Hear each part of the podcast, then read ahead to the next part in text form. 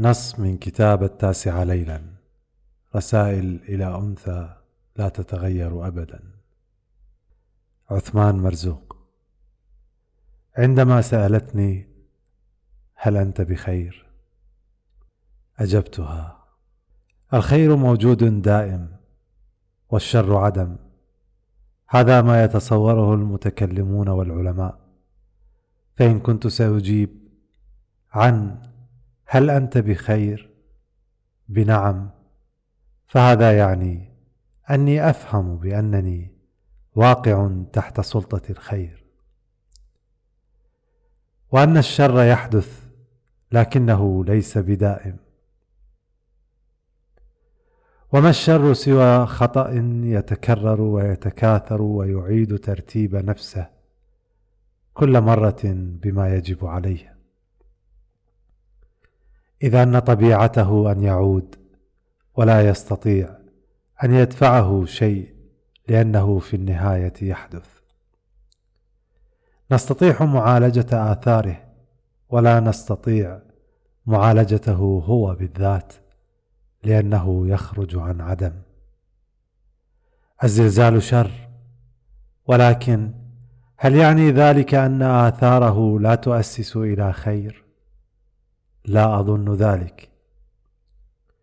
فهو يدمر كل ما فوقه ويعيد توليد السؤال في عقل الإنسان كيف أواجه هذا الشر؟ ومن هنا ينشأ الخير.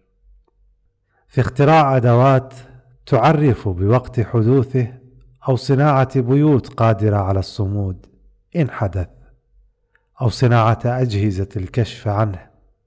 والتي بدورها تسمح للإنسان أن لا يكون قريبا منه أن لا يسكن فوق الأرض المصابة بالزلزال.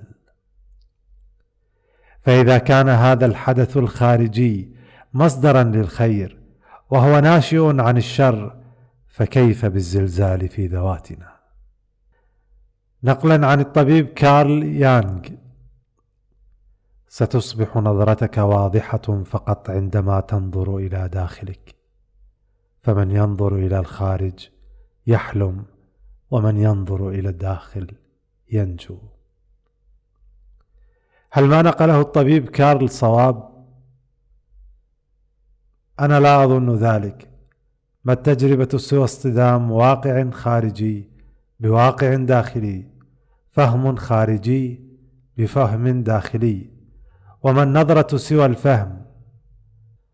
وما الفهم سوى النقطة الفاصلة بين الواقع والأمنية بين الحلم والصحو؟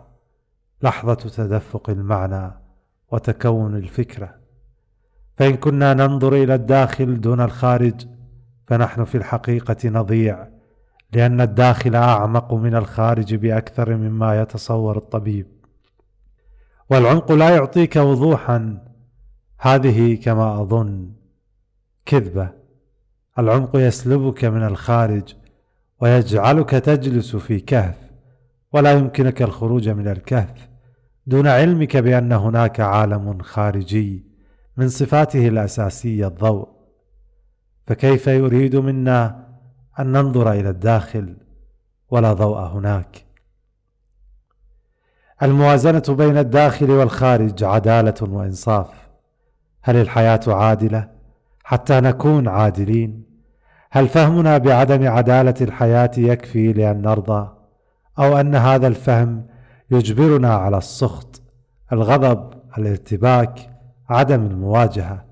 وبدورها تؤسس هذه الصفات الذهنية إن لم نستطع الخروج منها إلى تراكم عظيم ينفجر بعدم المبالاة. العجز يولد السكون والسكون بدوره وعدم الحركة دلالة عالية على عدم المسؤولية. وعدم المسؤولية لا تجعلنا نقاوم خطأ شرارة النار في إحراق الغابة. لا تجعلنا نقاوم أو نخترع أدوات للدفاع عن ذواتنا في مواجهة الزلزال. هل أنا بخير؟